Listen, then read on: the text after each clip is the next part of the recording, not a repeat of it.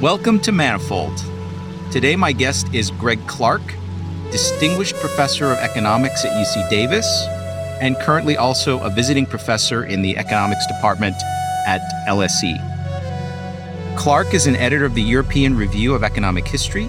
He is chair of the steering committee of the All University of California Group in Economic History and a research associate of the Center for Poverty Research at Davis. He was educated at Cambridge University and he received his PhD from Harvard University. Now, Greg, welcome to the show. Thank you. It's great to have you here. Uh, you may not remember, but we met 10 years ago in 2012 when I was visiting UC Davis. I was there to give a physics colloquium. And you were kind enough to sit in a cafe with me and discuss your recent work, your then recent work on population dynamics in England, which was based on wills and inheritance documents. Oh, I, I remember your visit uh, very well. Yes. So you had found that the wealthy had more than twice as many children survive to adulthood than the poor did. And this was true over a period of hundreds of years before the Industrial Revolution. And I, at the time, was amazed by your results and they caused me to revise my own thinking about the pace at which natural selection could proceed in humans. And taking, without going into details, taking your uh, empirical results into account, I, I concluded that you could have significant shifts in population traits, maybe by as much as a standard deviation on timescales as short as maybe less than a thousand years or a few thousand years, which I think to most people's thinking who study evolution is just the blink of an eye. So since then, I've followed your work closely and I, am a great admirer of yours. And I don't think we'll discuss the older work. I think we're going to focus mainly on your more recent work, which is a focus on social mobility, genetics, and assortative mating. How does that sound? Sounds good. Yep.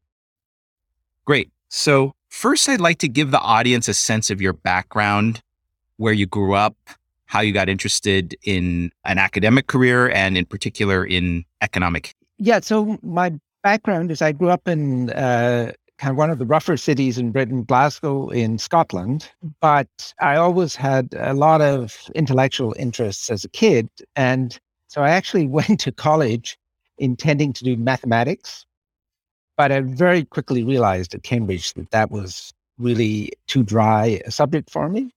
So then I actually studied philosophy for several years. But I fairly quickly concluded that that seemed to be an area without too much possibilities of progress. And so that's how I finally stumbled into economics. But as I say, I've always had these uh, wider kind of intellectual interests. And one thing I would say about economics, the subject, is that there's a lot of kind of narrowness to the economics approach to many problems, which, and one of the premises of that approach tends to be that people are the same everywhere. It's simply the institutions and the incentives that people face that change their outcomes. And then a second uh, kind of thing about me that is relevant to the research I'm doing now is that both of my fam- parents came from families of 12 children and both were number nine in these families. And my father's family, there was this trait that they all mostly seemed to be pretty intellectually able. but interestingly, his parents had absolutely no interest in education. So the oldest child was a child prodigy that they took out of school at age 14. And so I was intrigued as to how given these kinds of backgrounds, people could actually end up expressing certain kind of intellectual traits. And it kind of biased me in terms of thinking that there must be something else that's transmitting these abilities than the kind of the family circumstances that uh, they grew up in. it's interesting that you should mention these large families because although I didn't come from a large family myself, I, I guess my both my mom's and dad's families were large, but but my own I only had one brother growing up. But I from knowing lots of other kids, I grew up in the same town all through uh, elementary school and high school, so I knew lots of other families in the town. And I think when you see uh, the, the, the range of variation that's present within, say, a group of siblings, you start to really wonder about issues of well, what what is actually genetically caused and what is caused by the environment, et cetera. And it makes you suspicious that uh, the the the environmental causes could be everything. Uh, well, it certainly it it it raises these intriguing issues when you see large families like this. As I say, you, you see then a range of variation, but you also see that they they do have traits.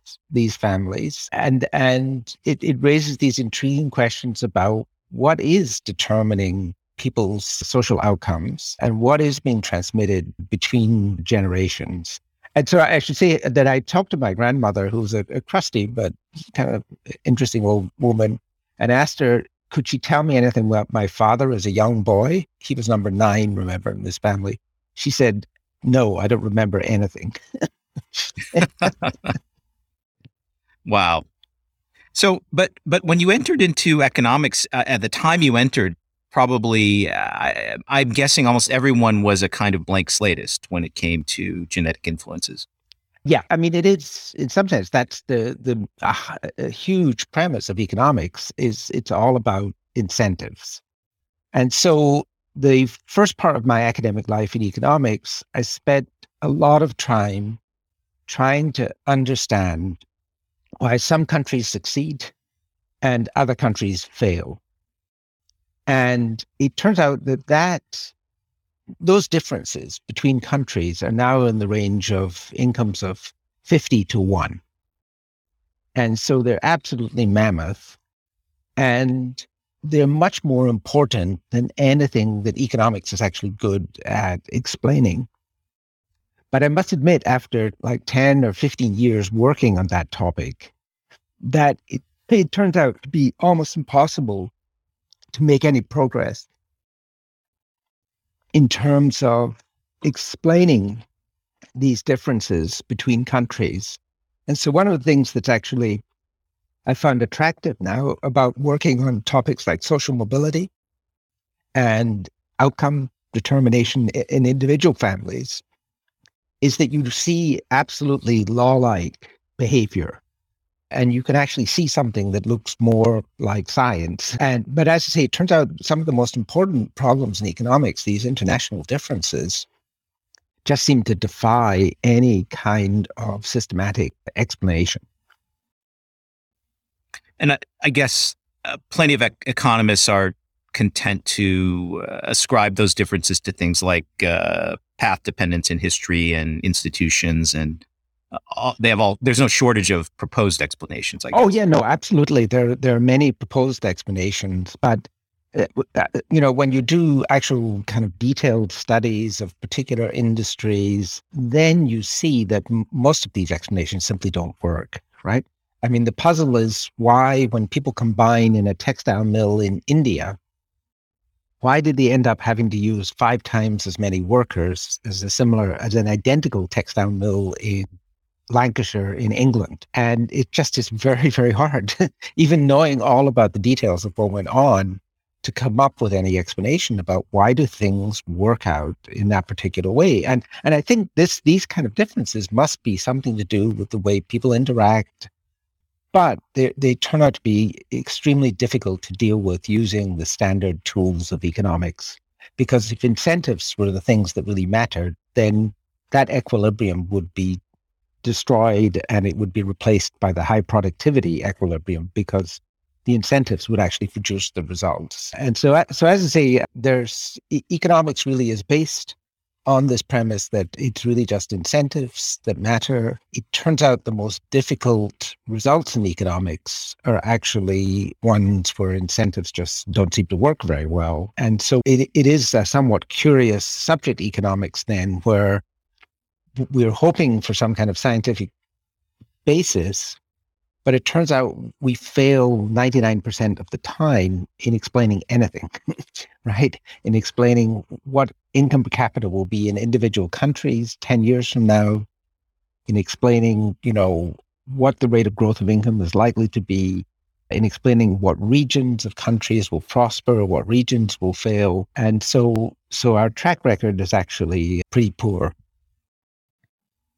Yes, I well, I, I, I guess having having spent a fair amount of time studying financial economics, so in the, things like modeling on Wall Street and things like that, I agree with you. It's very very hard to predict anything. So let me turn to one of your recent preprint. This is the one which is entitled "For Whom the Bell Curve Tolls: A Lineage of 400,000 English Individuals, 1750 to 2020."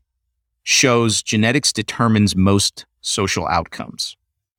And perhaps that's what you were referring to when you described it as uh, having law like behavior. Yeah. And so here, th- there's a tremendous uh, resource available to researchers who are interested in social mobility, which is the enormous interest that English people have in their own family histories. And so here we were able to, and we have still working on putting this together in assembling from individual researchers the research they've done on the long lineages that uh, they come from. And so we're actually able to assemble this complete kind of lineage where we follow everyone with a bunch of rare surnames so that we don't have problems of selection. And we can then look at things like what is the underlying rate of social mobility in England in 1750 compared to now? And the astonishing answer is that that rate is extremely slow. The underlying intergenerational correlation seems to be in the order of about 0.8. And the second thing is that it has not changed over time. And yet, in that period, we've seen enormous changes We've seen the introduction of mass public education. We've seen the introduction of, of significant welfare services. We've seen the introduction of significant transfers between richer people and poorer people that didn't exist substantially before. Uh, and so it is the first impressive thing that stands out in this lineage is that somehow there's an underlying intergenerational correlation in people's social outcomes that is the same across 300 years in a radically different social structure. And then a second thing that stands out is that the rate of upward mobility from the bottom of the distribution is exactly the same as the rate of downward mobility from the top of the distribution. And again, on most social theories of mobility, you would expect to find that there would be differences in that rate of movement towards the mean that were created by, you know, the ability of an elite to embed itself at the top of the structure or by poverty traps that would trap people at the bottom of the social ladder but the very interesting thing in this data is there is no poverty trap and there is no elite uh, privilege. Social mobility is behaving the same way all across uh, the social spectrum. Right. So, just uh, for the audience, maybe we can define uh, carefully what you mean by uh, social outcomes or social status. Yes. So, it, it turns out that the way we the way in practice we measure social status is we have occupational status we have educational status we have wealth as measures and also things like health are also correlated with people's uh, social status. And so in principle we can measure it using these different attributes and in principle they could actually all be changing very differently but it turns out that in this data, they're very highly correlated, these different aspects of social status. And so in the long run, wealth, education, occupational status, these things really are, are closely allied. And so it's people behave as though they had some kind of underlying generalized social ability.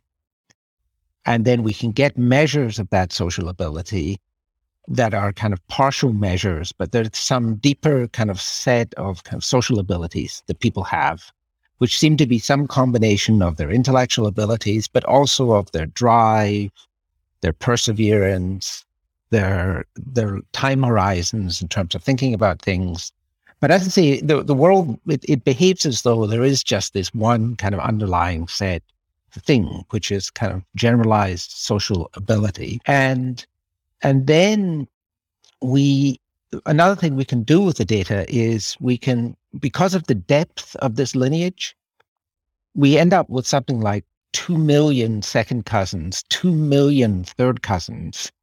And we can't find outcomes for all of them, but it means that we can actually measure people looking at siblings, cousins, second cousins, third cousins, fourth cousins, and often then people who are at last had a common ancestor something like 150 or 180 years before.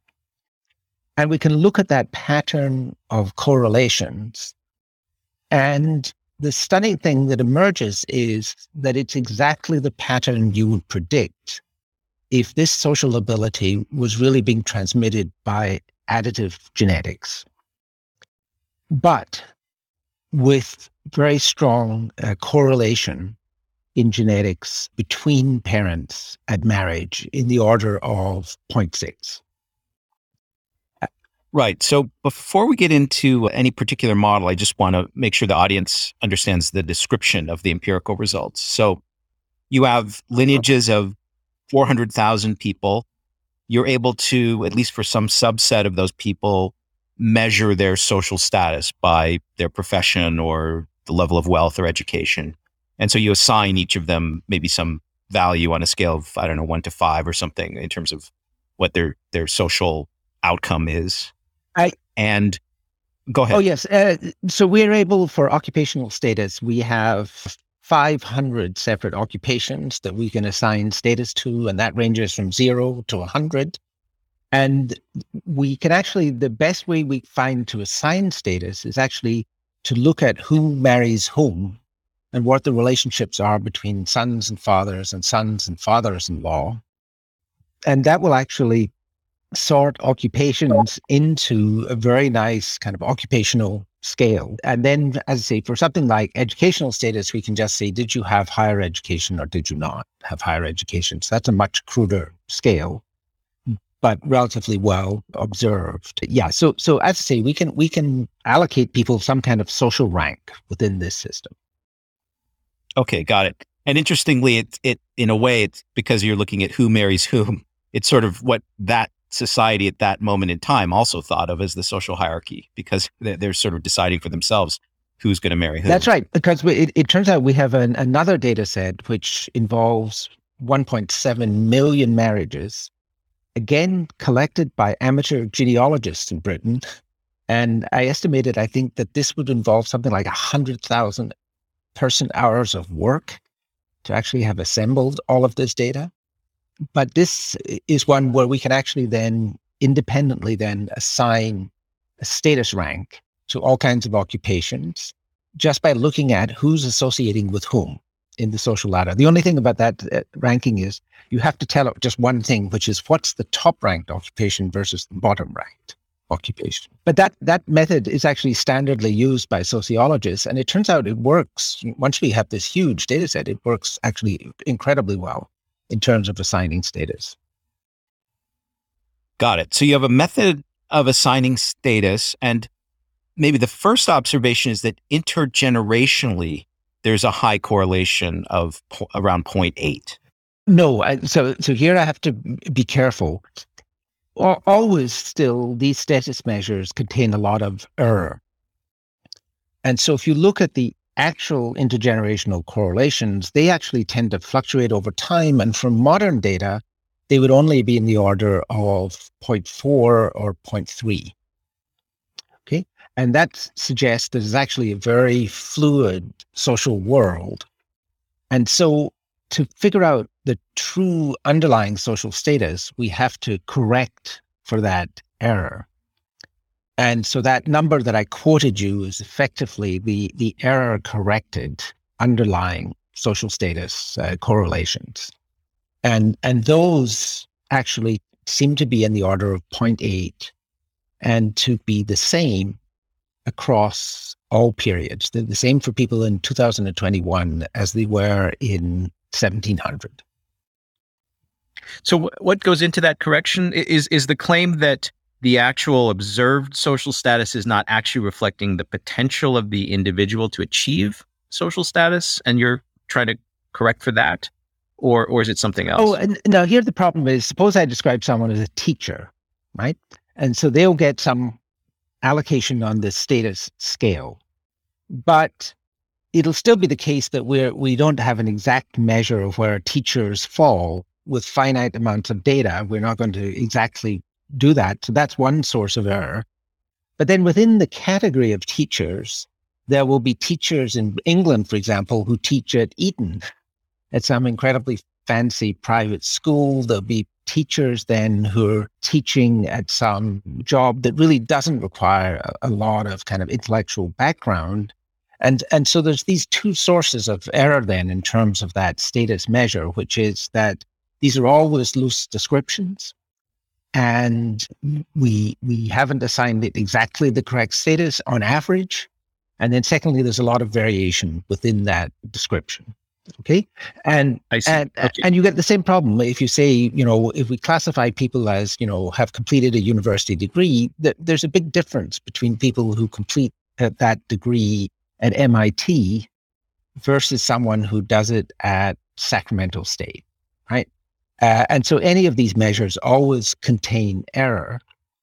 And these errors are actually changing over time as the nature of jobs has become more, more elaborate. In the modern period, there's an incredible number of people who have some kind of manager, but that covers an incredible range of actual social statuses. So we have to get some correction for that. And one way we can correct for it is by looking at the relative correlation of you to your grandfather versus you to your father. And, and that relative correlation will actually show you what the true underlying rate of social mobility is. Because both, both, okay. both of those measures have the same error. And when we divide one by the other, we can cancel out that error. And then we're left just with, well, what's one further generation? How much does that reduce the correlation? I see. Okay. So, so far we've been talking about intergenerational correlation. One of the things I found really interesting is that if you look within a particular generation, but you look at, say, first cousins, second cousins, brothers, so reduced degree of relatedness, I think you see also an equivalent level of correlation. Is that correct? Uh, right. I mean, what's happening is that the the correlation is declining as we move out on the family tree, but in a very predictable fashion, right? That always as we move, as we move from second cousins to third cousins, that's two steps away on the family tree, that that correlation declines by a factor of 0.64. Okay. And, and that it, it, you know, it doesn't matter if you ever met the other people, if you ever had any connection to them, if you ever had any involvement with them, that basically uh, it shows this very regular structure so that we can plot on one axis people's genetic relatedness and then on the other the underlying correlation between them and it'll just fall along a straight line. And is it true that so i think in your paper you say that the person who formulate first formulated a, a model for what these correlations would be under the assumption of some level of assortativity of mating, uh, which we'll define in a second, and then under the assumption that the underlying trait obeys rules of additive genetic inheritance. That person was Fisher. Yes. So Fisher, I think in 2019, had a famous uh, paper, which interestingly was was so badly written that the Royal Society in England rejected it. And so it was actually published in Scotland in their journal. But it turns out that that paper absolutely correctly predicted what all of these correlations would be. And you could then also infer from this set of correlations what the underlying marital correlation was in the trait, right? That the data then would also tell you what the underlying implied marital uh, correlation was.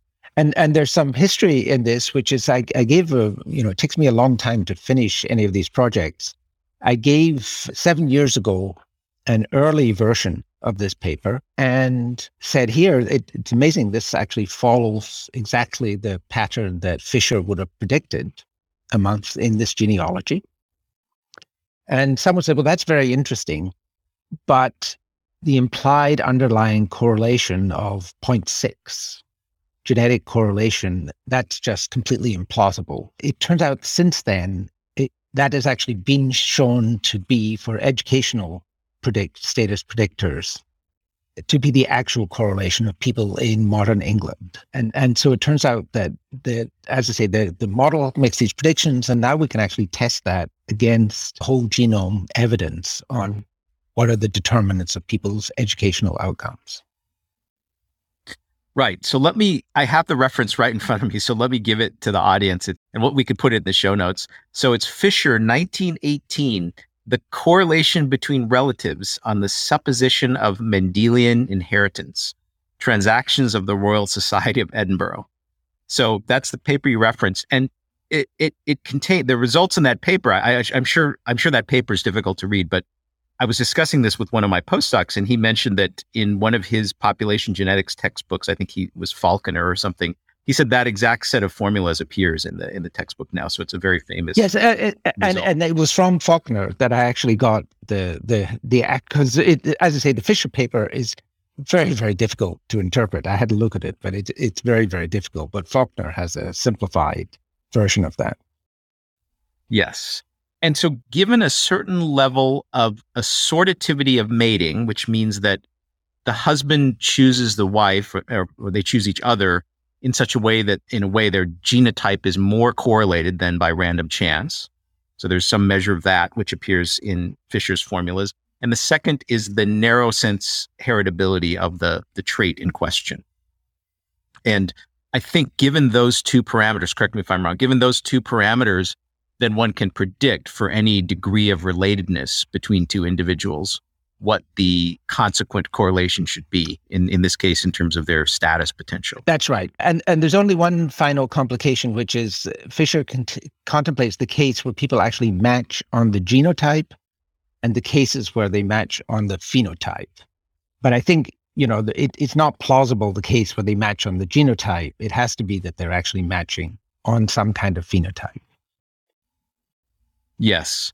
So when I first saw some of your early work on just the rate of regression to the mean intergenerationally, and you know your results show that this was much slower than people would have expected, I myself thought this can't be right because even if I assume a very high heritability for the underlying traits, that surely the degree of assortation and mating is not high enough to actually give the results that you found empirically.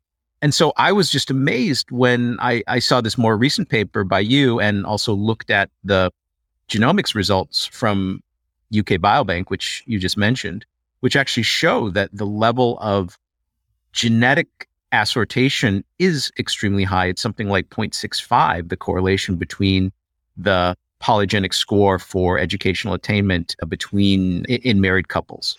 So, so I was uh, actually amazed that your, your empirical work implied this result many years before we were actually able to measure it in actual genomic studies. Yeah, I, I, and I should uh, for the for the listeners here, I, I should explain.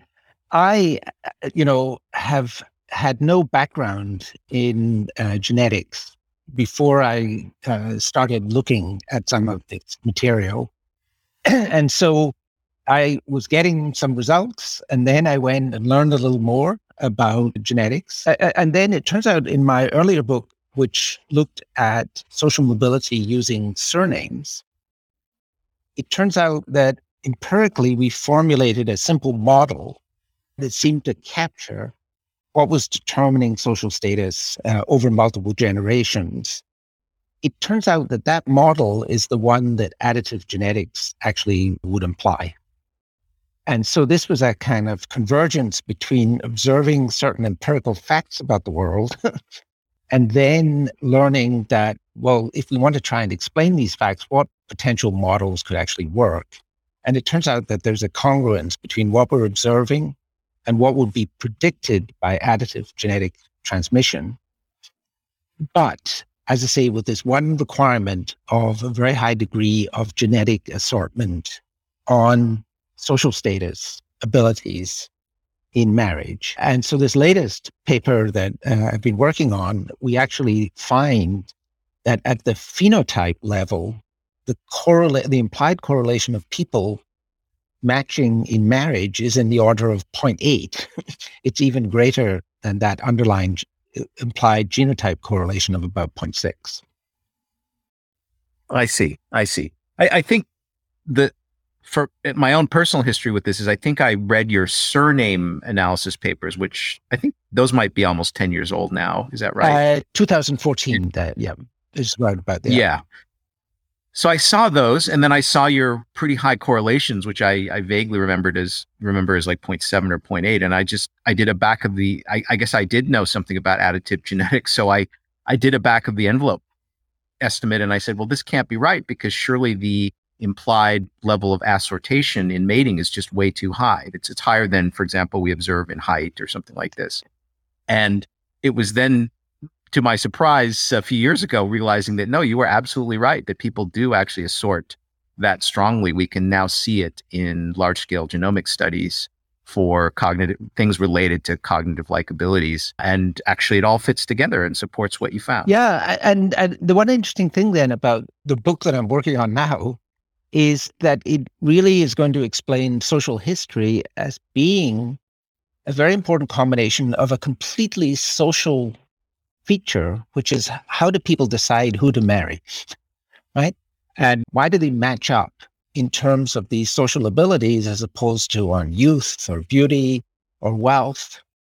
And it's a combination of that, but also with the fact that these abilities are actually stemming from additive genetics and consequently are transmitted in certain very predictable uh, ways and you can imagine a society where, where people match very strongly in marriage, but only the male's characteristics actually matter to the outcome for the children.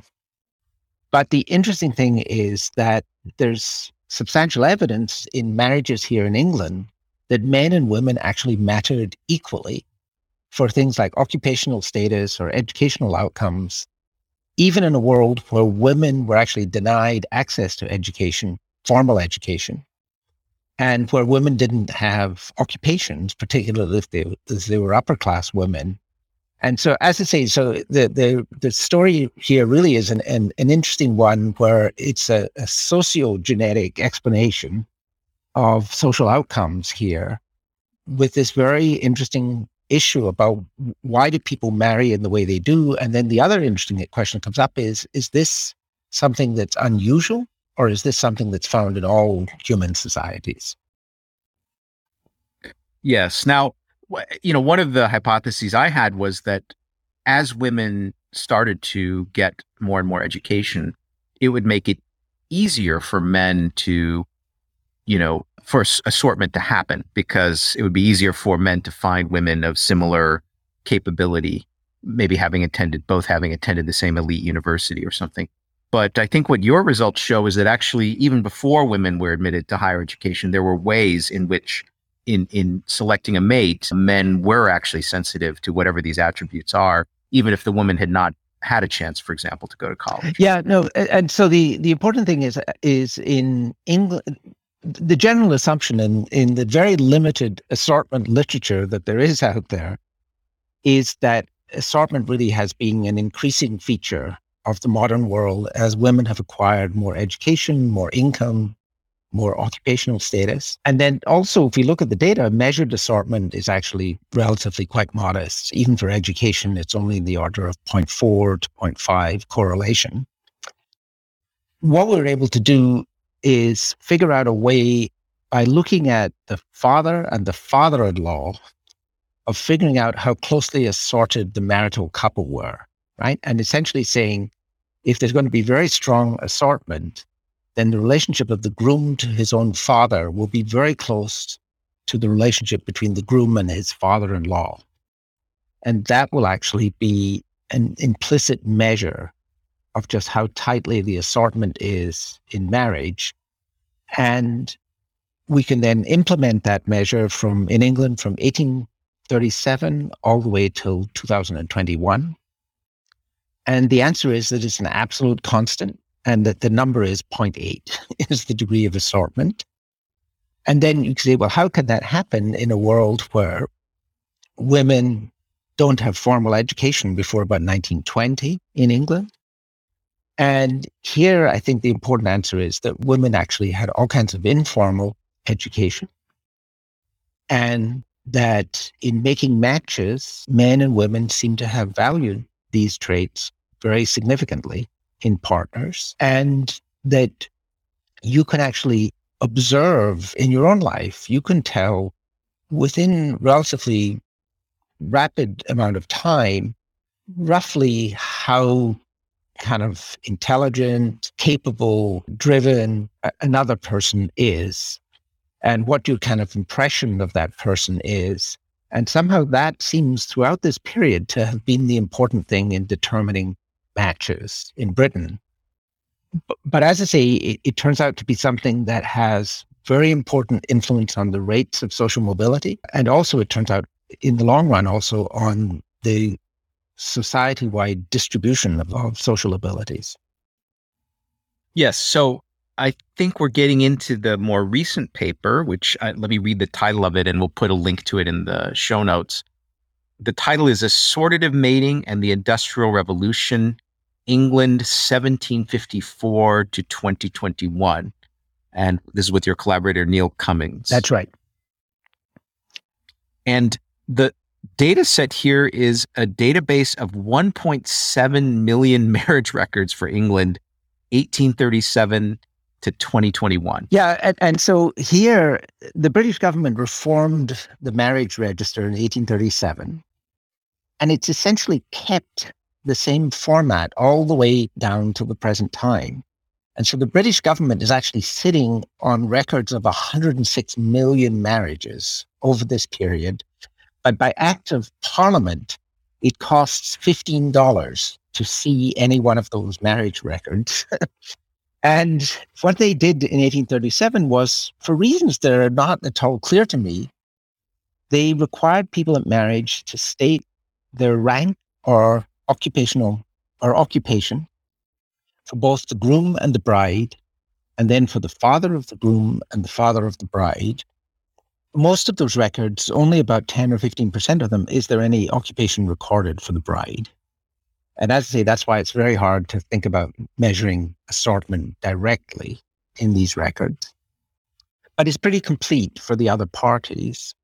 And it turns out that when these records were made, if people got married in a church, there was a copy of the record in the church register. Those have more, many of them have been deposited in local record offices. And this anarchist group of genealogists who believe that all genealogical information should be available for free have gone to these offices and systematically transcribed all the details in these records.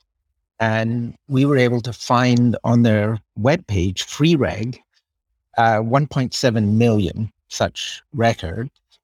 And then for the more recent years, we had to add about 10,000 records of our own because most of these people are interested in more historical records. And as I say, they allow for an estimation of the degree of assortment in marriage going all the way from 1837 to the present. And the interesting thing is that the implied assortment is extremely strong and that it is unchanged over this period. And so somehow a feature of marriage in England that, you know, people's names have changed, people's clothings have changed, all kinds of things have changed about Britain, but not this one kind of social constant, which is how strongly people match in marriage. Uh, it's an amazing result. Now, the, I think you said that the one point rough, most of the 1.7 items that you have in the database those were only people only people who were married in a church. That's right. Is that right? And so in the 19th century, almost everyone is married in a church. So there's not a selectivity issue. As we get to the current time, it's a minority of people who actually get married in a church. And so there is some possibility of some kind of selectivity in the records though I, I, you know, I, I can't think of any obvious way where, you know, it, it might be that slightly higher class status or lower class status people are getting married in churches. But as long as they're matching in the same way as other people are in the society in terms of who they match, it shouldn't influence the results very much. But as I say, it's just a limitation. The government is sitting on the other records and it seems to have no intention of actually making those public because even though this is a public record, there are growing kind of worries about information now in modern England, like in many modern societies. And so they're not going to make it any easier to get access to those records. You know, it's funny if you had uh, this is this is meant humorously, but if you had the Raj Chetty superpower, you could get the British government to appoint you an official researcher with access to these records. Yes, right? yes. I mean, the, the the amazing thing is I don't understand why the government hasn't digitized these records and started selling them. Currently, yes. some ancient civil servant has to go to a paper file somewhere deep in an archive somewhere. If you request one of these records, pull it out and then scan it. Uh, and then create a copy for you. And so you think this would be an obvious project for, you know, some, you know, uh, set of people just to transcribe the whole set and then finance it by charging people instead of you know fifteen dollars a copy, one dollar a copy. Yes. Let me let me try to back up, just zoom out a little bit for our audience because we've covered a lot of ground here. And I, I want to try to break down your results. I guess the, you know we could say in a way this is sort of summarizing what's going to go in in your new book. But but I think there are a number of claims here which are a counterintuitive to say most economists and economic historians, but for which I think you have strong empirical evidence for now. So so one of them is that an additive genetic model of a fairly her- you know pretty highly heritable trait on which people assort very strongly when marrying is the best model to describe social status in England for hundreds of years. Y- yes, and and and the other thing that I've I've been trying to do, but not with much success, is to see if we can develop simple alternative kind of social models of transmission and say, could we find models that would have similar predictions that came from a purely social system of transmission? And it turns out there, it, it really is exposed that economics has no very clear model of how status gets determined, right? How it gets transmitted from one generation to the next. There is this whole idea of human capital, of investments in human capital, but that is so elastic that you could effectively have almost any pattern of transmission if you just assume the right functional form, the right parameters. And so, so the, one of the frustrating things here is that the simple additive genetic model is extremely well specified and has extremely clear predictions. But in some sense, it would be nice to have alternatives that you could test that against but such clear alternatives just really don't exist when you think about, say, cultural transmission or social transmission or investments in children. And so the one thing, the only thing you can do in the book is we can test the power of this simple model using the genealogy in all kinds of interesting ways. And so one simple example is what happens if one of your parents dies while you're young? Right? And and if you think this is all about additive genetics, then potentially that would have very little effect. And and the answer is very clear from the data. There's almost no effect on people's social outcomes from losing a parent. And it turns out there's a nice study that was done in Sweden looking at the 1918 influenza epidemic and the losses of parents that came from that as a kind of a quasi random intervention which essentially finds the same thing for Swedish society that people losing a parent actually had surprisingly little impact on their lives and future. And so I'd say there's there's lots of kind of interesting things that the additive genetic model also implies. It should imply that birth order is not important in terms of outcomes. It should imply that family size on its own is not important in terms of outcomes. It should imply kind of symmetry between men and women in terms of their determination of outcomes. It should imply that contact with grandparents would not change social outcomes for, for grandchildren. So there's lots of things. And so this is part of the book is going to be to explore all of these other predictions of this kind of uh, simple but quite elegant uh, model of transmission. Yes, I think at least in the working papers of yours that I've looked at, you you address a number of these issues, and it seems to me the evidence is very strong in favor of, you, you know, the Fisher model only really has I think two or maybe two or three parameters depending on whether you have assortment by genotype only or assortment by genotype and phenotype but it's a very small number of parameters and the number of tests you have of the model seems to be much larger. Yeah. Yeah. And now I must admit, I, I, I'm still somewhat amazed that, it, you know, things like losing a parent have so little effect in terms when we look at the data here. And I'm still kind of amazed that the implication being that, you know, basically the important contribution of the parents is made at the time of conception in terms of the outcome from the children. I mean, it does seem startling this, and I, and I presume you know that there would be other societies where this would not be the case, right? But at least in in English society, all the way through this period, there seem to have been sufficient compensating mechanisms that parents actually don't seem to have mattered in a direct fashion in terms of providing nurture to their own children. I think he meant providing nature to their children. but yeah, and, and, so that's the, the ambition of the book. Then is is going to be to to find as many as of these tests as possible. Now, one of the I think the things that people would find very disturbing about this, if it's the correct description of English society, is that it just immediately leads to this implication that the relative fertility of different groups within the society would then potentially have an impact on the overall levels of ability within the society. And secondly, that the nature of migration, the nature of emigration and emigration to the society would also have long lasting effects in terms of the nature of outcomes within the society. But it turns out that we have some ability to look at that. In another paper, we look at it within England because in recent years, the South has been the area of higher income and higher output per person than the North has. And then there's a long discussion about, you know, is this the result of locational externalities? Is this the result of you know, geography disfavoring certain regions and favoring other regions?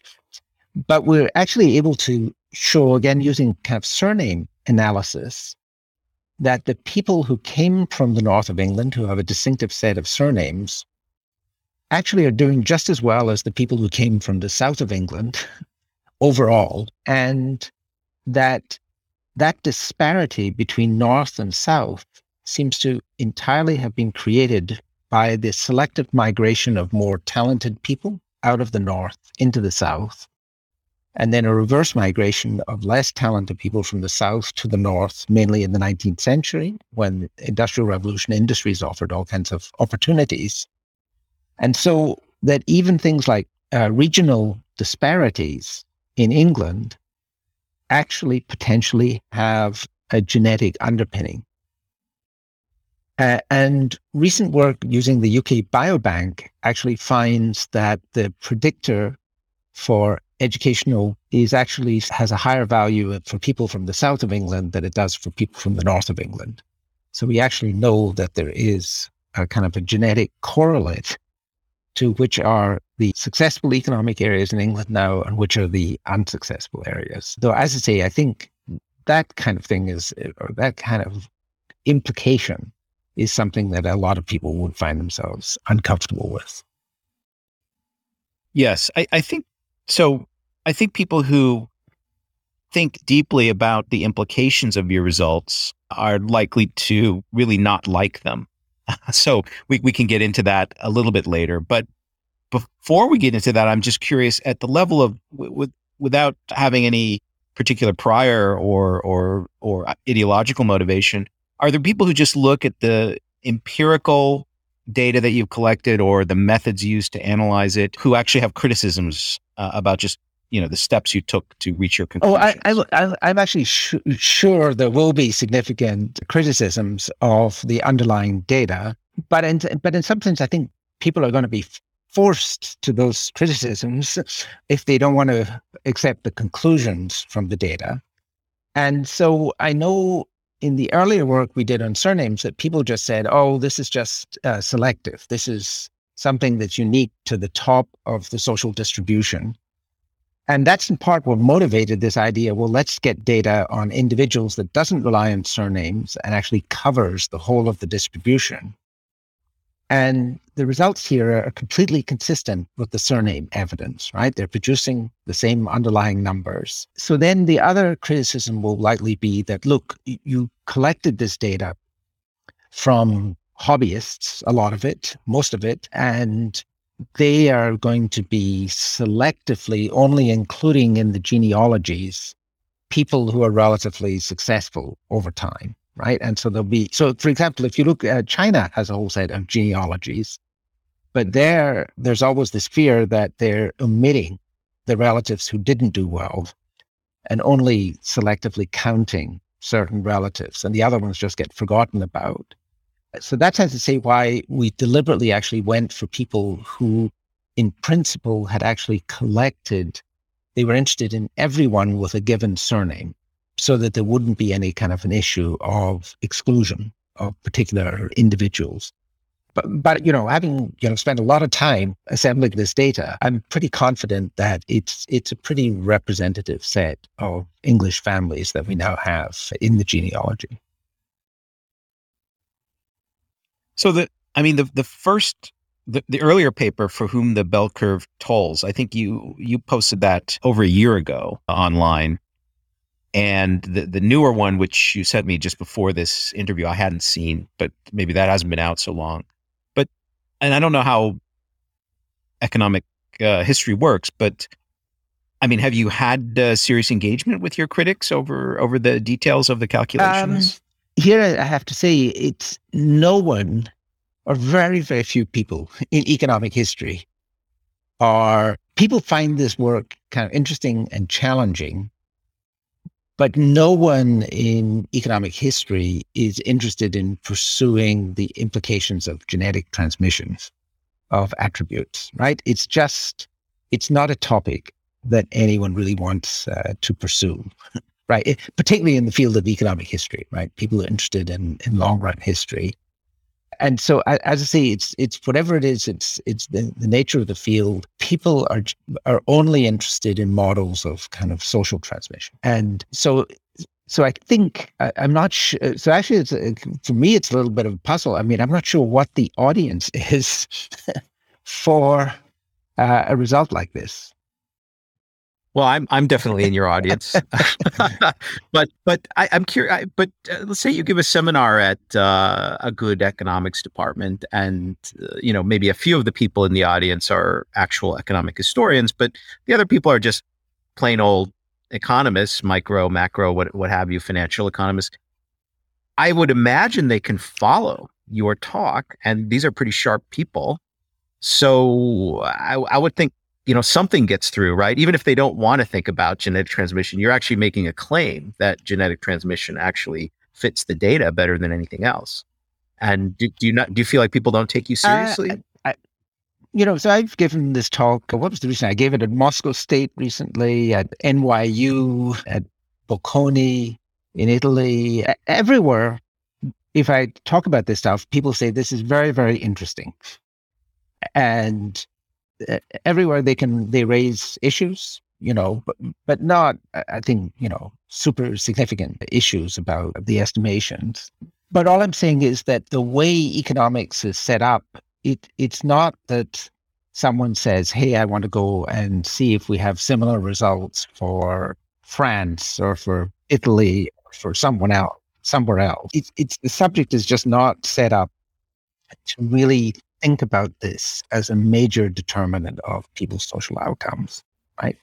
No one is contemplating that as a move, and people significantly fear the social implications of even thinking about such an explanation of social outcomes. I see. So would you would you say even before they get into the nitty gritty of looking at your calculations and you know details of the empirical how you collected the empirical data, they they actually want to stop their program to stop short immediately when they realize you're actually starting to entertain some genetic you're allowing some genetic causation to slip in. No, I, I, I think what it is is people are perfectly happy to hear someone discuss this. They're very interested in it, but it's just uh, a path that no one has an interest in following, right? That they they have wow. seen all too clearly that this this has implications that will just lead to trouble, right?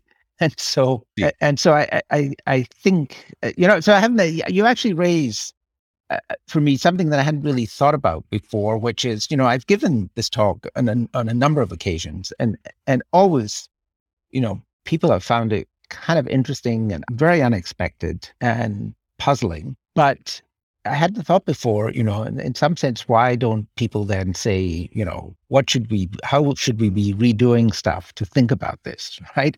And part of that, I think, is because people have very strong prior beliefs in economics that social interventions are powerful and important. And, and I think here I would say that we have a whole bunch of funders in economics who want to fund research that shows how to improve the conditions of poor people. And once you set up like that, it's not like we're discussing quarks and electrons where, where no one has an individual stake in these things. Once you set up a system like that, there's a, going to be an inherently a very strong bias towards publishing only results that show effects of social interventions. And, you know, once you have a whole industry of people out there looking for such effects, then you're selectively going to see a bunch of papers feature that happen to show these effects because the ones that didn't show the effects will just never get published. Yeah, they're still in yep. the file drawer. And, and, and even in doing this uh, research, we applied for some funding and it got referred to the sociology panel at NSF. And there was an explicit reviewer who said we should not fund any research that shows that it's not possible to change social outcomes. We should only fund research that shows how to change social outcomes. yeah. Incredible. i mean i mean incredible. so so so as i say the the whole enterprise uh, it, uh, and it's a mammoth enterprise. The social science enterprise is all about changing social outcomes. So as part of this uh, project we have another paper where we actually you know because it, if you show that you know in practice additive genetics seems to be determining social outcomes. The comeback that people could make is well, look, myopia is also probably largely determined by genetics. But once we have corrective lenses, the genetics doesn't matter anymore, right? And so, really, you know, a second question is well, it might be that additive genetics is determining this, but can you intervene significantly and change these outcomes? And so we had another paper where we, we were able to generate data where we could test what happened to people in England who got an extra year of education on specific years because of the extension of compulsory education. And so I think it's 1973, 1946, 1919. These were all years when the government extended the amount of education people needed to have, and where a, uh, a, uh, suddenly a cohort of people got an extra half a year of schooling. And what we could show is that that had zero effect in terms of life outcomes for those people, right? It didn't improve their health. It didn't improve their house value they were living in, observed in 1999.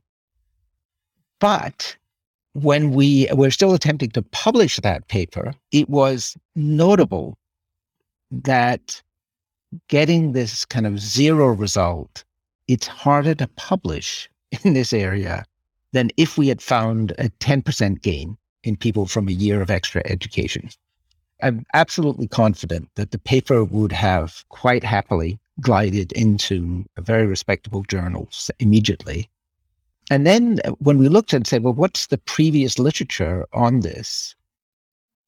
What you could actually see is that there's very clear signs that there is very strong kind of publication bias here again, that that there were papers that made mistakes earlier that got published, but no one caught the mistake, which exaggerated the effect of education because it produced an effect that was in the range that people expected. Whereas if someone had come up with a negative effect of education, that paper would never get published, right? And and so so again, it's just this this problem that the the whole thinking, the whole apparatus is set up to find these results and so I don't know how you you have kind of independent social science inquiry because of this fact that that journals just do not want to publish. And in particular, they don't tend to like papers that have no effect of policies. Well, I, I, I, I'm starting to appreciate the situation you're in. Your your research is in conflict with some sacred or fundamental assumptions of your colleagues, and so I guess you can only get a, a limited hearing from. Yes, and, and, so it really is a kind of a, a, a, double bind in terms of if if you think that say genetics is mattering here, which is first of all, it's it's against this kind of strong presumption that social interventions really are, are going to matter, and as I say, the the people funding this research, when the Ford Foundation comes in or the Rockefeller Foundation or whatever, they want results. I mean, they want something that they can then bring back to the public and to the board to say, look, we're improving people's lives here. And so that that's one uh, problem. And I'd say a second problem is that people have a generalized fear of any explanation involving genetics. Yes, I, I, I can appreciate that, especially in the social yes. sciences. Yeah. Um, you know, one comment I would make is that when it comes to additive genetic architecture and prediction of phenotypes, human height is extremely heritable. And we now have extremely good predictors sure. for height. And we can measure the level of assortation at the genetic level and the phenotype level for couples. And so that's a that's a system where one could actually you know, using Fisher's formulas and with some, you know, for example, the data that I think already 23andMe or Ancestry.com are sitting on, we could validate the entire Fisher framework very yes. easily. If we um, had data, I mean, one thing we do actually have data from on a very large scale is longevity. And there, the interesting thing though is longevity is so weakly inherited that you very soon run into problems of even estimating the effects. The the intergenerational uh, correlation, the, the phenotype correlation is 0.1 on the data. Yes. Uh, and and yes. so again, you know, there we have masses of data, and people have actually written papers using this data collected by amateur genealogists. But but the thing is, for occupational status in the 19th century, the phenotype correlation can be as high as 0.7. And so there mm-hmm. you're getting just a much stronger signal, right, in terms of being able to then go to second cousins, third cousins, fourth cousins, and so on. So as I say, it's it's it's a difficult area of research, I think, and and w- what I would say, anyone who's a younger person who wanted to write on this topic that I'm writing on now, I would say to them, that's suicide. Uh, honestly, yeah.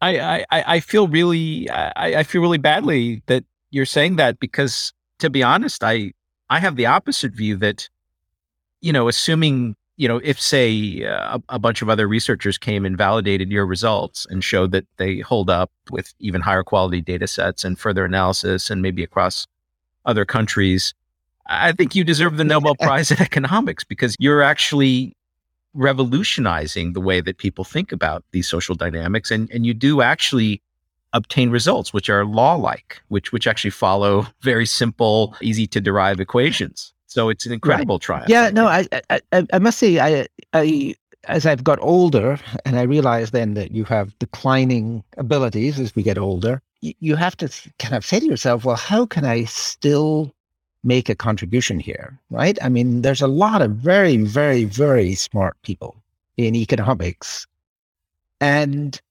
you think, well, maybe one way you can actually make a contribution is by, in some sense, being more ornery and more immune to the pressures of the discipline because it, it's the unpopular results that are more likely to be correct and, and discoverable now than the ones that would that would lead to kind of immediate popularity right? And yes. and and so I could see that you know uh, if someone like Raj Chetty finds evidence that you know your geography is actually significantly determining your rate of social mobility, that's a result that immediately people applaud. and immediately are going to kind of it'll open all kinds of doors and, and when there is all this gain from that, then of course in this industry there are going to be people who effectively, not deliberately, but effectively are going to produce these kinds of results. Right? Be- because if they find them, they'll they'll they'll get published, and if it's a mistake, the mistakes will tend not to be discovered. and and so as I say, I, I think because one of the questions that you would ask here is that look, Galton already in the late 19th century effectively thought that this was how social status was being transmitted.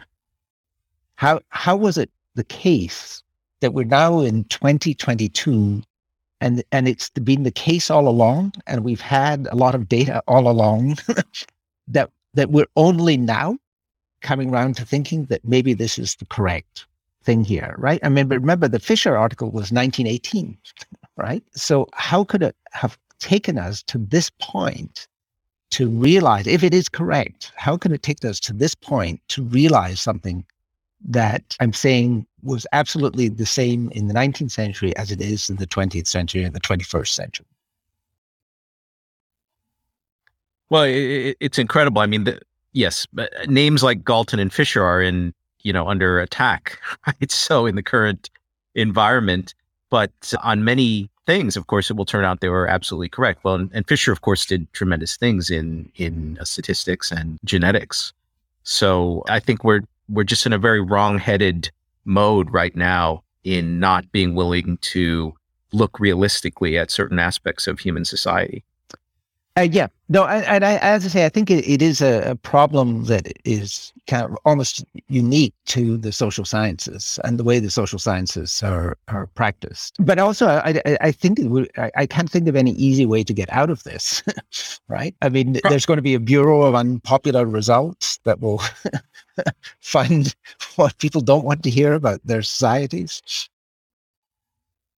Well, I, I'll give you a I don't know if this will encourage you or discourage you, but let me tell you how I perceive in, in the in particular in the specific area of cognitive trait prediction in genomics what the current situation is. So it's which is directly related to your interest in social mobility and things like this. So the predictors, polygenic predictors for things like educational attainment and cognitive ability are already good enough that if you go to some longitudinal study say you have a longitudinal study that's been going for 50 years and they have genotypes for all 10,000 participants, one can meaningfully predict upward or downward social mobility, say between two brothers in the same family that are in this longitudinal mm. study using these polygenic right. predictors. And the data is just very clean. Anybody in genomics who's looked at this data agrees. They don't, there's no disagreement about how the results are interpreted or the level of predictive power of the the polygenic predictor. And and and that quality is just going up and up. It'll just continue getting better.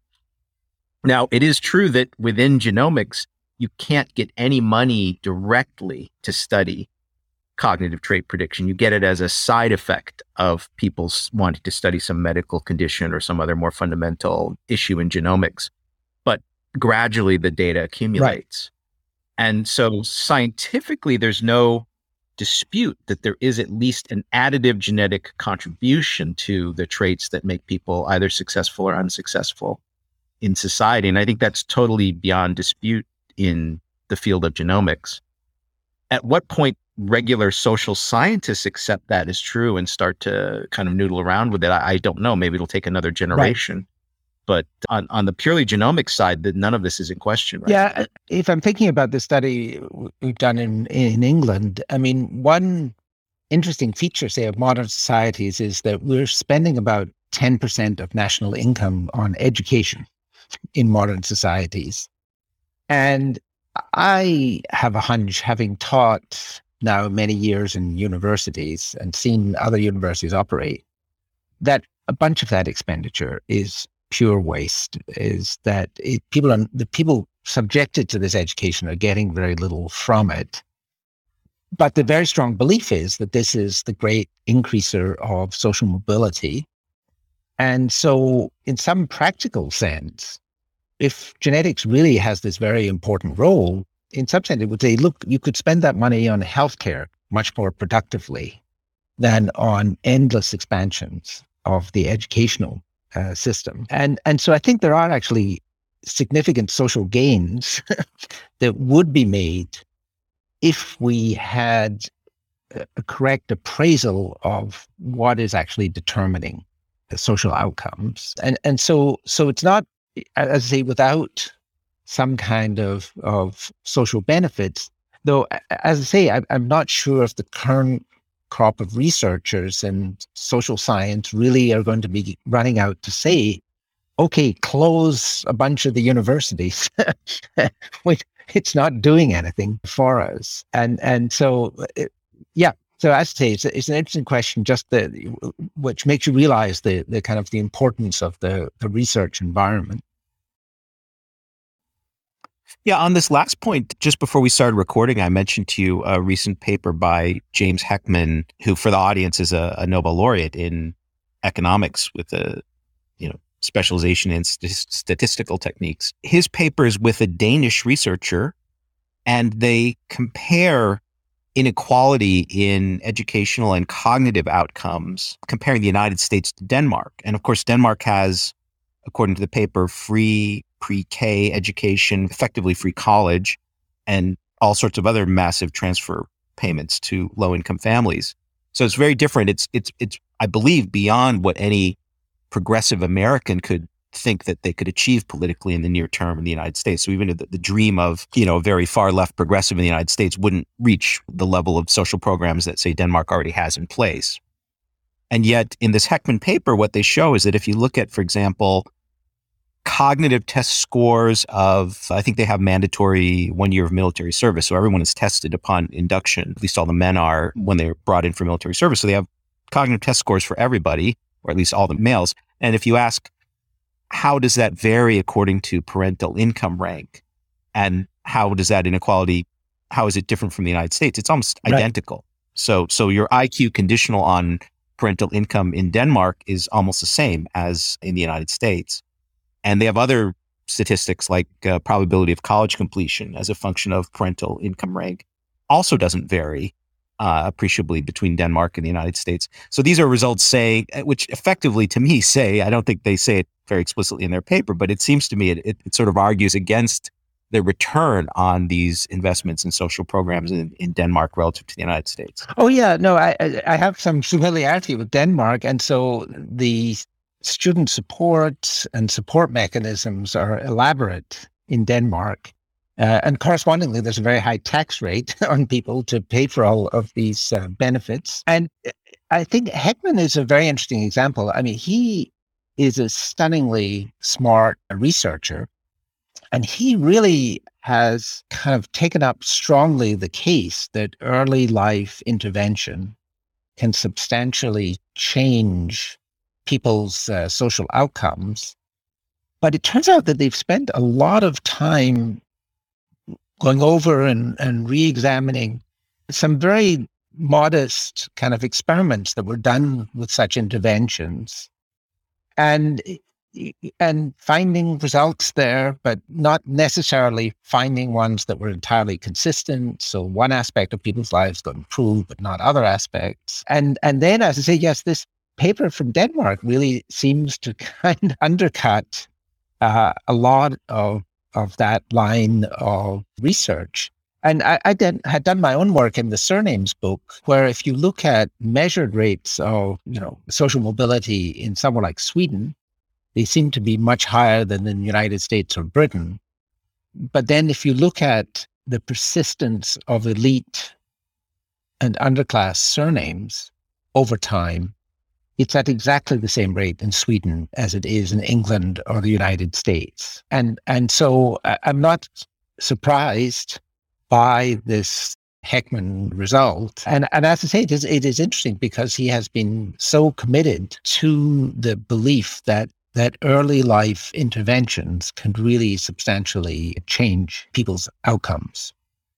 I mean, one one puzzle that, that actually that shows up in the data that we have in the lineages for Britain is if you really thought early life interventions were very significant, then you would expect that the the people who do worst in each generation would actually come from the bottom 10%. But it turns out that on average, those people are going to move upwards. And because of the nature of regression to the mean, they move upwards more than any other group. And so that there's the data doesn't suggest any kind of significant kind of poverty trap it says that even the people at the bottom will eventually make their way to the average, their descendants in this data. And uh, so as I say, the, the, the, the you know, there, there's a lot, a lot of reasons in this data also to think that at really bad adverse circumstances of childhood actually have surprisingly small effects on people's final outcomes. Yeah, I I I think I mean, I well, maybe I'm biased, but I think if you look at the totality of all of this economic mobility data, social mobility data, it, I don't see anything that's inconsistent with at least some partial genetic influence on outcomes. And you know, you can ask what is the balance between, you know, the the environmental and the genetic component, but certainly it would be hard to deny that there isn't a significant genetic component. Oh yeah, I mean that that's very clear from the twin data and, and other data.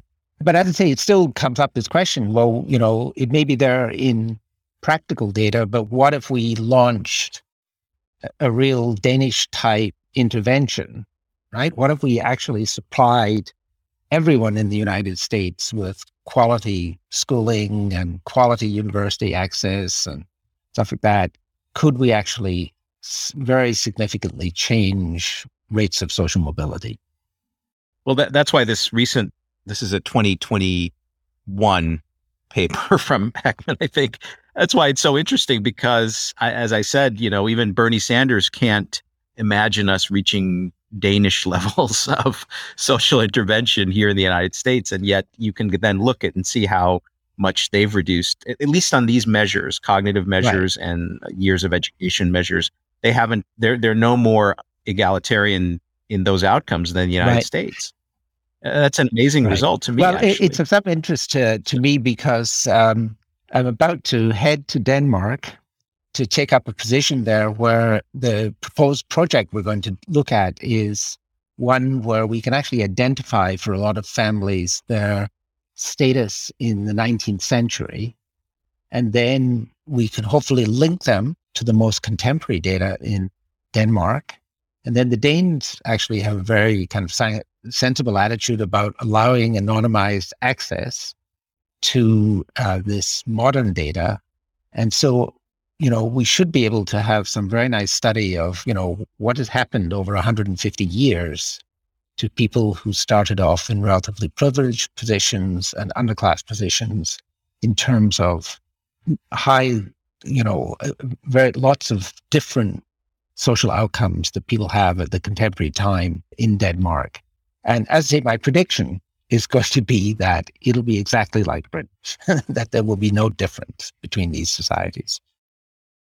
Yes, well, I, I want to congratulate you on that move to Denmark, and I, I, I agree with you there. I think they're the the record keeping there is extremely strong. For example, I mentioned that they still have uh, military service and they they have IQ test scores for everyone that is inducted into the military. So that's effectively all the males in Denmark. So in all kinds of ways, I think they also have very good medical records as well. So in all kinds of ways, I think you can do really really good research there. I noticed that one thing I was looking at when we were doing the surname evidence is I thought it would be interesting to link up stuff to people's criminal records. But it turns out you can't do that in somewhere like Britain because deliberately they actually want to suppress those records for, for good, some, in some ways, very good reasons.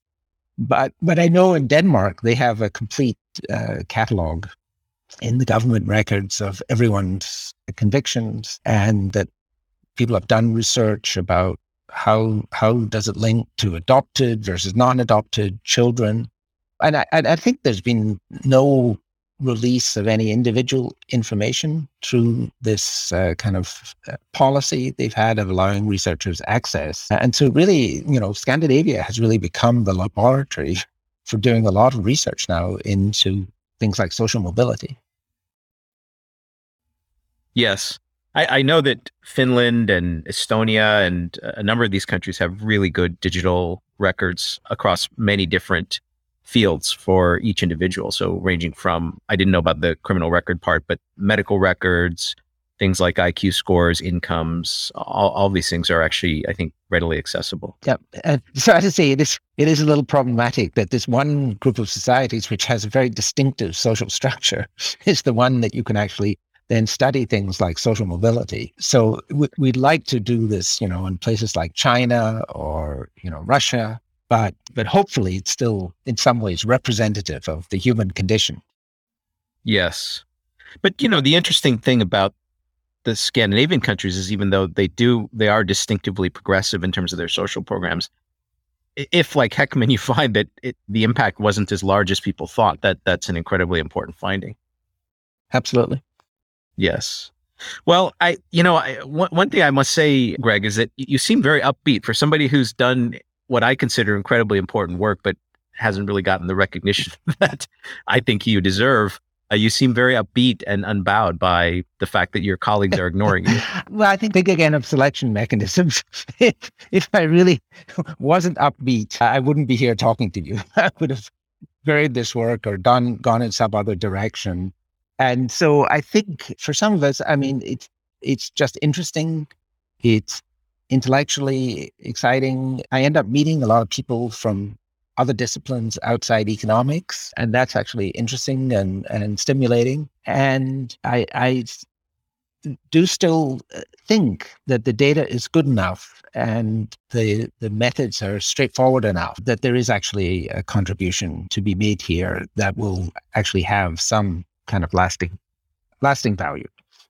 Yeah, this is why I kept sort of probing you on whether people had really actually confronted you with really substantive criticisms that made you revise your your work. In the in the absence of that, then you know one can only hope that in the long run, serious people who are interested in these questions will find your papers and books and realize someone figured it out back in you know the 2010s. yeah, yeah. I, I, I thought when the the work on the whole genome studies would actually significantly affect the way people thought about some of these issues. But now I'm I'm not so optimistic because I mean, for things like education, it's still the case that you get as good a predictor of education as just asking what was your mother and father's education as going to these genomic studies.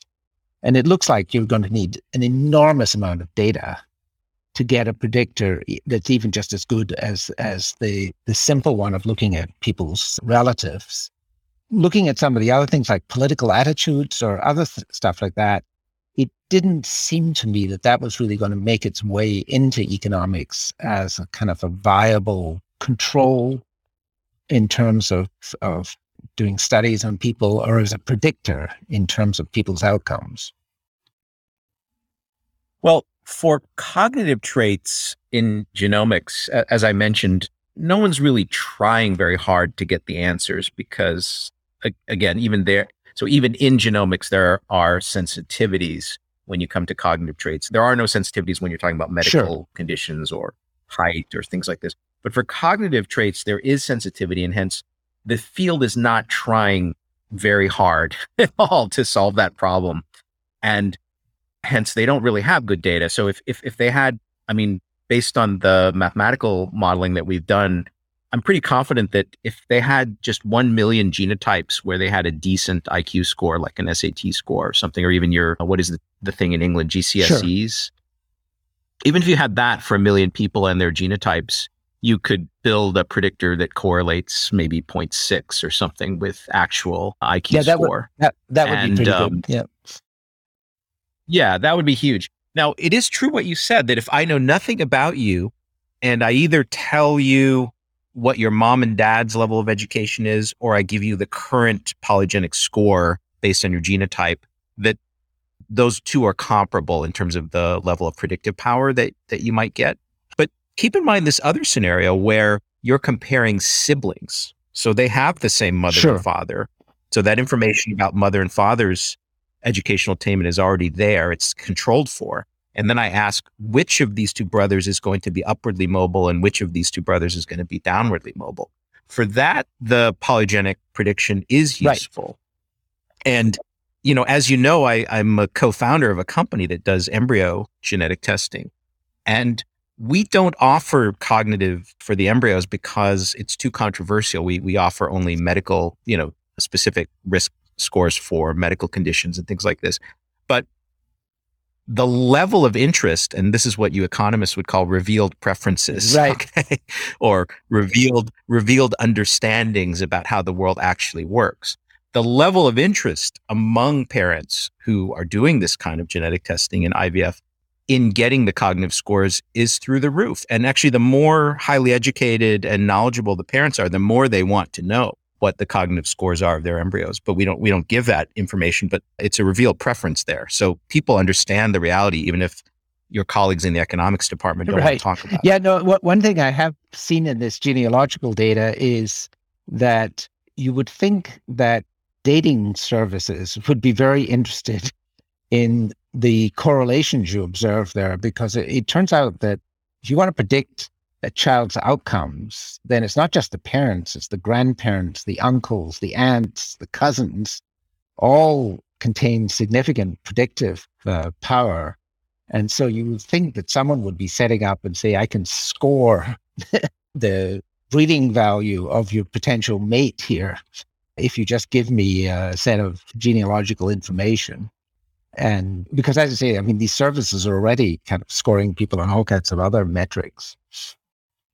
You you might see that eventually. I, I think people do it the old fashioned way where when I, you know, you introduce your girlfriend to your mom, your mom immediately starts asking her about her parents and family no. So, but yeah, you might see it as part right. of the app. Eventually. Yeah, no, no. As I say, the ideology of our society is that that you that all of that's irrelevant, right? That it would just be these these potential marital partner would would they would have all the information, one of my uh, students has an interesting paper. Uh, you know, uh, Quebec has very good genealogical records. And those records actually tell you in the 19th century whether the parents or the children are literate or not.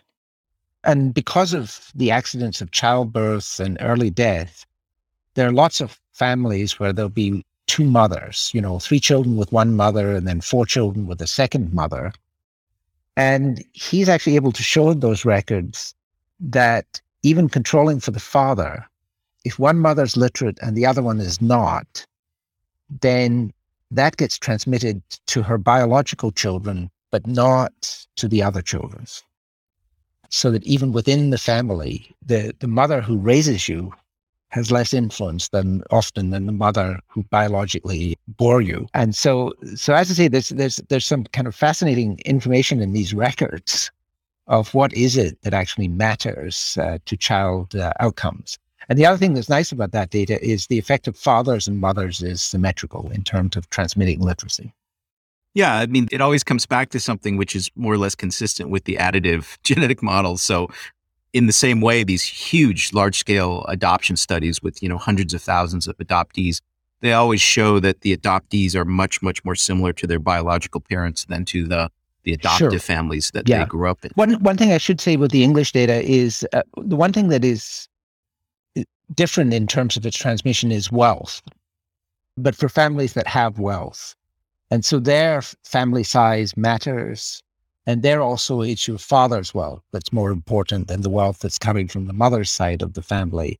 And so there you can actually see that there are other types of transmission that we can observe in the data here. And, and ones which are clearly being influenced by kind of social roles. But, but the important thing about wealth is that that's actually physically transmitted from parents to children. Yeah, it's something you can just directly hand over. It's not like the, when the sperm and the egg meet. Right. Right. That, that after that, there's nothing you can right. do. Right. But, but interestingly, so, in the data, wealth tends to adjust in the long run to people's social status. And and so if you come from a big family, you didn't get much wealth transmitted, you'll tend to accumulate that if you have relatively high social status. But if you get a lot of wealth and you have relatively low occupational status, that wealth will tend to uh, dissipate. And so it, it's true in the short run that wealth shows this strong social effect, but actually in the long run, it remains actually highly correlated with people's other measures of people's social status. Yes. So I've taken up a lot of your time. I think we've been on for over 90 minutes. I I just wanted to mention one thing which we you mentioned very briefly at, in the at the beginning and we we we diverted into other topics, but I want to emphasize this again. In your most recent paper, one of the consequences you point out of assortative mating is that it increases the variance on whatever these traits are in the population because if below average men on whatever this trait is tend to marriage below, marry below average women that creates more population on the left side of the distribution. And if above average men tend to mate with above average women, it pushes things further to the right in the right tail distribution. And that may, I think you're pointing out, that may have important consequences, for example, for how the industrial revolution got going. Yeah, no, this is, and this is purely in the realm of uh, speculation. But we've had a, a, long struggle trying to understand why the long delay in the Industrial Revolution and why in Europe as opposed to China. And it turns out when I saw this data on assortment in marriage in England, it did occur. Uh, it's possible then to kind of plot out well, what happened if that type of assortment actually only occurred, say, in 1400, that people started assorting in that way. And earlier they had only half the level of assortment. It, it turns out that it will have very big effects on the distribution of abilities, not the average level of abilities, but the distribution. But it will take something like 400 years for half of that effect to come in. It has to distribute through the population and get to a new equilibrium.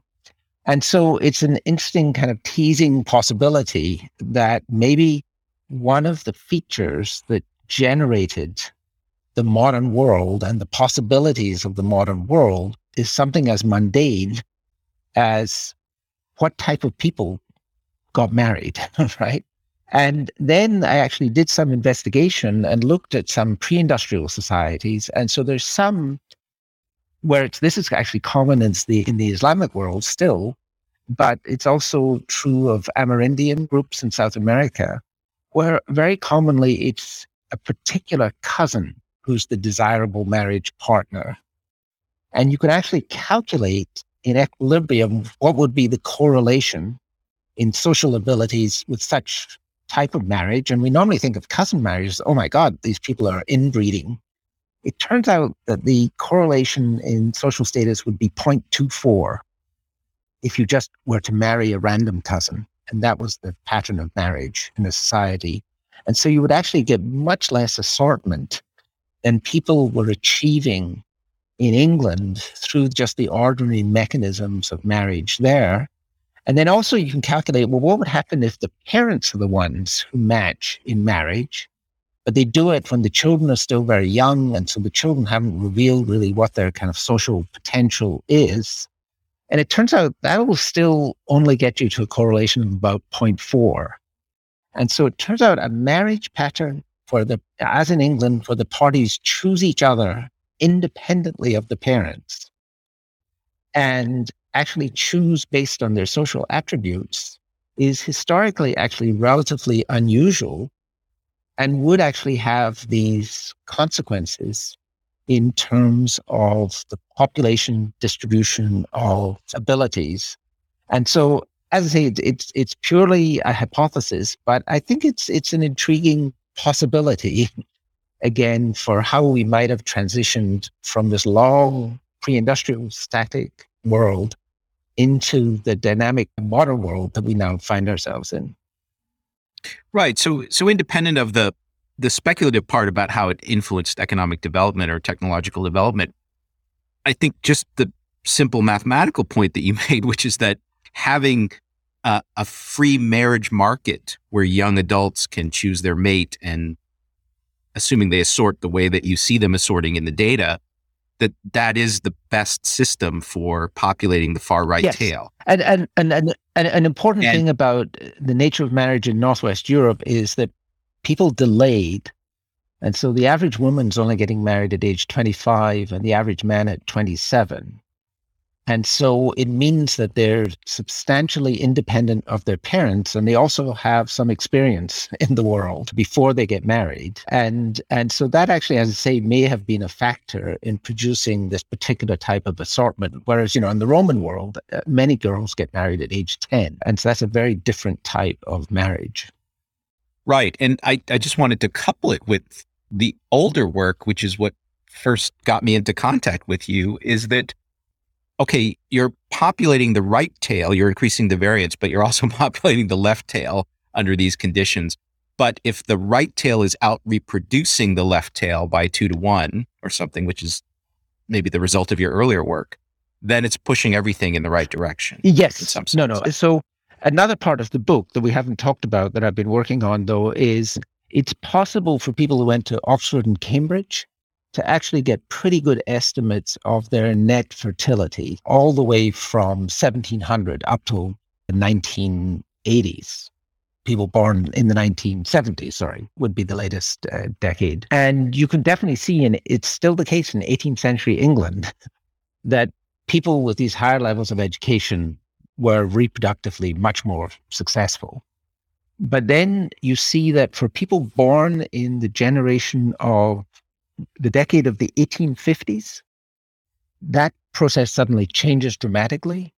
And this upper tail, uh, in terms of educational attainment, actually becomes extremely unsuccessful reproductively.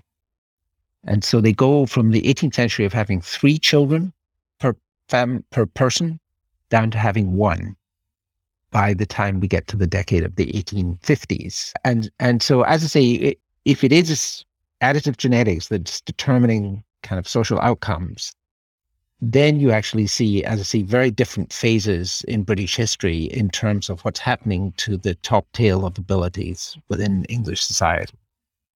Right. I mean, just to spell that out for the audience, I think what you're saying is that so we still have in place the assortation that leads to uh, wider variance in populations of both tails. But now the elites have very low fertility, and the non elites have, I think, much higher fertility, at least in some countries. I don't know about the UK, but but anyway, that could push things in exactly the, the opposite yes. direction. So, so it's interesting in British history that there's definitely a phase, a long phase leading up to the Industrial Revolution, where you've got super fecundity, and and in population level, it's having big effects. And then there's a phase going from people born in the 1850s up until the 1920s, when these elites have very, very low fertility. And then actually in England, it's a little hard to tell now. It looks like it may have kind of equalized, right? And so these, I think, mainly are kind of historical patterns, but they're big enough effects that they would actually have left a trace in terms of the distribution of abilities in the society and also the average level of abilities and, and, and also what's happening at the upper tail of these abilities. I see. Uh, probably you're familiar with these deCODE results in Iceland, but I think they found the loss of something like one or two IQ points per generation because of quote dysgenic trends. I in, think in I saw that that study there. There's there's someone who's done a similar study using the biobank data in Britain, and he was finding negative effects recently, but they look pretty small, right? In in terms of Yes. of of their effects. So so thank God that this is not something that that we have to confront, at least uh, in modern uh, Britain. But I'd say when you when when you look at the data, the, the, so I have a chart which shows how many descendants someone who was a laborer would have from 1700 versus someone who was an Oxford graduate. At some stage, I think there's eight times as many descendants for the Oxford graduate as for the laborer. But then it actually reverses. but it's still the case relative to 1700 that, that there are more descendants from that, that assuming their children remained in that class all the way through, which is a counterfactual, there would still be more descendants of the elite group in around in Britain now than there would be of the laboring class. Yeah, when I encountered those numbers like that from your work 10 years ago, and I just put in very, very mild levels of heritability of traits, I, I could see very, very rapid uh, evolution happening due to, you know, due to these differential Yeah. reproductive rates. And that, that just shocked me because I had, you know, been educated in the United States to that uh, there had been no evolutionary change in humans in the last 50,000 years. So, so when I realized like well identified effects like yours could lead to things on timescales of a thousand or a few thousand years easily. Uh, I realized that this had to be. Yeah, no, it, it, I mean, it with additive genetics going through, you know, a thousand or two thousand different loci, it's easy to get very rapid change in the distribution at those loci, and and in the average values, and and so it really does say that you know, with the social structures we have, these changes could actually come within a couple of hundred years. You could actually have very significant changes in the population. yes, if I take the higher end numbers, not the sort of really conservative numbers, yes, a few hundred years is even possible. And those higher end numbers might actually be the realistic ones. I was being conservative when I made my first estimates. Uh, But you might know this already, but for the listeners, there's something called Fisher, the same Fisher, Fisher's fundamental theorem of natural selection, in which he he writes out a dynamical equation for how fast natural selection can act to shift Hmm. traits in additive traits or in Right. traits in general in a species. And it's dominated by the additive variance, the, the amount of variance of that trait that's controlled by additive effects. And because as you just pointed out, just changing the frequencies of those loci which have the additive effects, is the fastest way to evolve a species. And Fisher knew this. It's it's in his most famous. If you're an evolutionary biologist, that's his Hmm. most famous. I should go back and look at that again. That that that sounds interesting. Yeah, it's called Fisher's fundamental theorem of natural selection. So it's it's not in a certain community, it's extremely famous, but um, most people outside that community don't know of it. Well, so I, I- think I've kept you long enough, and we've we've covered quite a lot of topics. So I, I think maybe we should just end here. And I, want to thank you again for being a guest, and I, I think the audience will really enjoy this conversation. Oh, thanks a lot. It's been uh, a lot of fun rehearsing these things, uh, and it reminds me I really got to get back to work to finish this damn book. Yes, we're all waiting to see it. yeah.